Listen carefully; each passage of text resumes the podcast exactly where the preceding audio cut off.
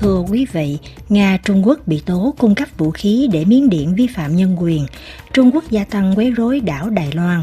Gặp thiên thời, Azerbaijan tiến quân đánh thượng Karabakh. Căng thẳng Ấn Độ và Canada khiến Hoa Kỳ khó xử.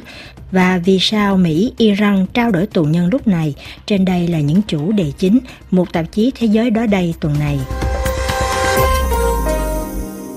Trong kỳ họp Hội đồng Nhân quyền lần thứ 53 của Liên Hiệp Quốc từ ngày 19 tháng 6 đến ngày 14 tháng 7 vừa qua, báo cáo viên đặc biệt về tình hình nhân quyền Miến Điện trong bản báo cáo đề tựa Thương mại tử thần hàng tỷ đô la, mạng lưới vũ khí quốc tế tạo điều kiện cho vi phạm nhân quyền ở Miến Điện cho biết quân đội Miến Điện đã nhập khẩu ít nhất gần 1 tỷ đô la vũ khí, các loại thiết bị lưỡng dụng để sản xuất vũ khí chống lại chính thường dân của mình – Mở đầu bản báo cáo dài khoảng 50 trang, báo cáo viên đặc biệt nhắc lại vụ không quân Miến Điện thả hai quả bom xuống làng Pajiji, thị trấn Kanbalu, vùng Sagan, ngày 11 tháng 4 vừa qua là 160 người thiệt mạng, trong đó có gần 40 trẻ em, nhưng chỉ có 59 hài cốt là được nhận diện. Nếu như cuộc oanh kích này chỉ là một trong số các ví dụ về tội ác có thể xảy ra từ chính quyền miến điện quân sự chống lại thường dân, thì đây còn là một ví dụ khác cho thấy làm thế nào chính quyền miến điện vẫn tiếp tục có vũ khí để thực hiện hành vi tàn bạo bất chấp các lệnh cấm vận. Cuộc điều tra của Hội đồng Nhân quyền chỉ rõ cả một mạng lưới quốc tế, bất kể là các thực thể nhà nước hay tư nhân, đã tham gia cung cấp vũ khí, công cụ, máy móc, thiết bị và nguyên liệu thô cho quân đội và các nhà sản xuất vũ khí trong nước. Tính từ khi cuộc đảo chính xảy ra hồi tháng 2 năm 2021, Miến Điện đã chi ra gần 1 tỷ đô la để nhập khẩu từ nhiều nước, đứng đầu theo thứ tự là Nga, Trung Quốc, Singapore, Ấn Độ và Thái Lan. Nghiên cứu của báo cáo viên đặc biệt Liên Hiệp Quốc chỉ rõ một sự đa dạng và số lượng hàng hóa cung cấp đáng kinh ngạc cho quân đội Miến Điện, từ việc chuyển giao máy bay chiến đấu, máy bay trực thăng tấn công, drone trinh sát và tấn công, hệ thống tên lửa tân tiến, nâng cấp xe tăng, thiết bị vô tuyến liên lạc, tổ hợp radar, linh kiện thiết bị cho tàu chiến hải quân, cho đến các loại máy móc, công cụ cũng như nhiều loại nguyên liệu thô khác cho sản xuất vũ khí. Tại eo biển Đài Loan, Trung Quốc tiếp tục gia tăng uy hiếp tinh thần người dân hòn đảo. Ngày 18 tháng 9 vừa qua, Bộ Quốc phòng Đài Loan cho biết đã phát hiện 103 chiến đấu cơ Trung Quốc bay quanh đảo trong vòng 24 giờ. Một ngày sau đó, quân đội Trung Quốc điều tiếp hơn 50 chiếc máy bay quân sự đến quấy rối. Trả lời phỏng vấn đài RFI, chuyên gia về Trung Quốc ông Philip Beza, Trung tâm Nghiên cứu Quốc tế, trước hết lưu ý Chiến dịch xâm nhập không phận Đài Loan này diễn ra vào thời điểm Liên Hiệp Quốc có kỳ họp Đại hội đồng thường niên và văn phòng đại diện của Đài Bắc ở New York sẽ có những hoạt động với các tổ chức thân Đài Loan. Động thái này của Bắc Kinh là nhằm nhắc nhở rằng Trung Quốc là đại diện chính và nhất là Đài Loan không nên có một chỗ ở định chế quốc tế. Điểm thứ hai, ông Beza muốn nhấn mạnh thêm là Đài Loan đang trong giai đoạn chuẩn bị bầu cử tổng thống, dự kiến diễn ra vào tháng Giêng năm 2024. Các thăm dò hiện cho thấy ứng viên Lại Thanh Đức thuộc đảng Dân Tiến của bà Thái Anh Văn hiện chiếm ưu thế, nhưng hành động can thiệp này của Bắc Kinh luôn diễn ra trước mỗi cuộc bầu cử có nguy cơ bị phản đòn, nhà Trung Quốc học giải thích tiếp. Euh, Ý tưởng lúc này là cùng lúc đưa ra củ cà rốt và cây gậy. Củ cà rốt chính là đề nghị mở rộng cửa thành phố Phúc Kiến, tạo nhiều cơ hội cho giới trẻ Đài Loan đến kiếm việc làm ở Trung Quốc. Nhưng vào lúc này, có rất ít người trong giới trẻ Đài Loan muốn sang làm việc tại Trung Quốc. Ai cũng biết rằng điều đó là cực kỳ phức tạp, đặc biệt là với đạo luật chống gián điệp.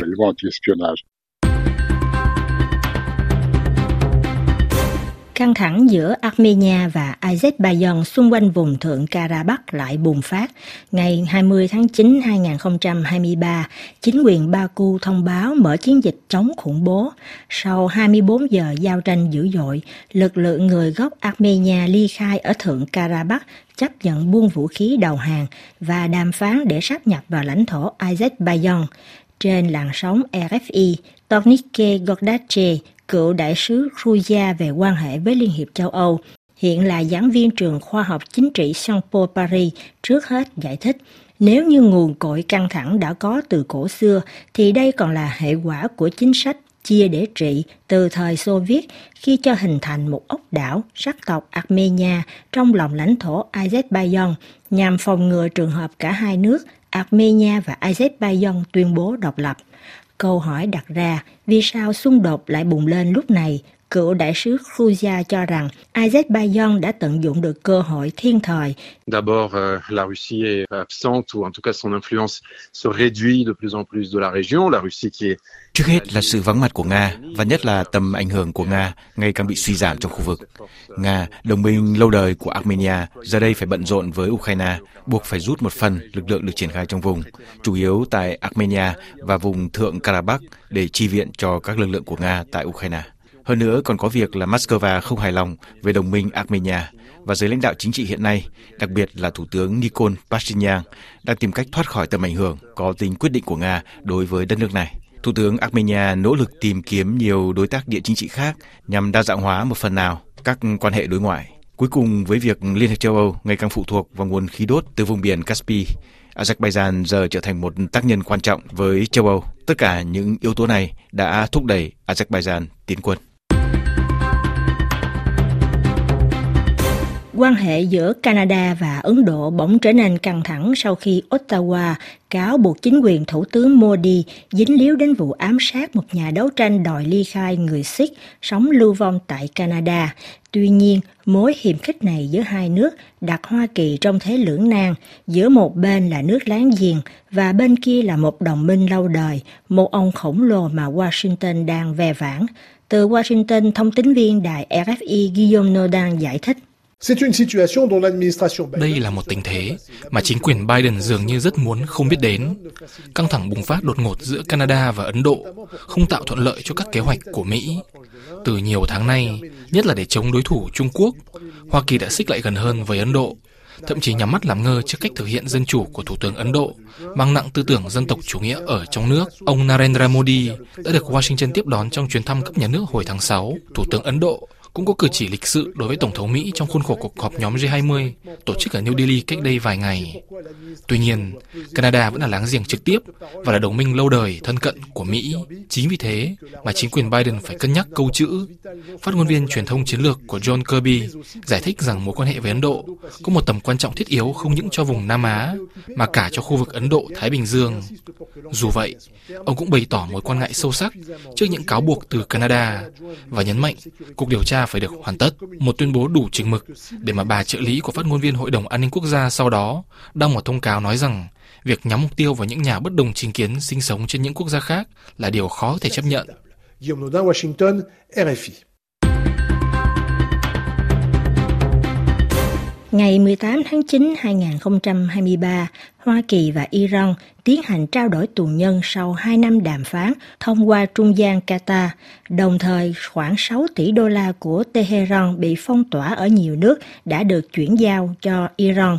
Trả lời ban pháp ngữ đài RFI, chuyên gia về Iran ông Chari Kovil, Viện quan hệ quốc tế và chiến lược IRIS, trước hết nhận định. Đây là một thỏa thuận không chính thức và thỏa thuận này thực sự có liên quan đến việc giải tỏa các khoản tiền của Iran bị Hoa Kỳ phong tỏa. Đổi lại, chính quyền Tehran hạn chế phát triển chương trình hạt nhân và phóng thích các tù nhân Mỹ. Nhưng cùng lúc, Tổng thống Mỹ ban hành thêm nhiều biện pháp trừng phạt mới nhắm vào Iran.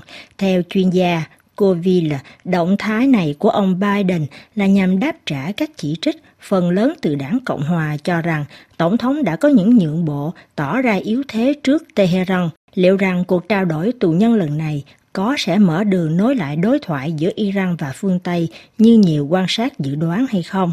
Về điểm này, ông Charikovin nhận định như sau. Điều đó trước hết phải bắt đầu từ Hoa Kỳ. Đây là bước đầu tiên. Văn bản không chính thức này là một thỏa thuận quan trọng.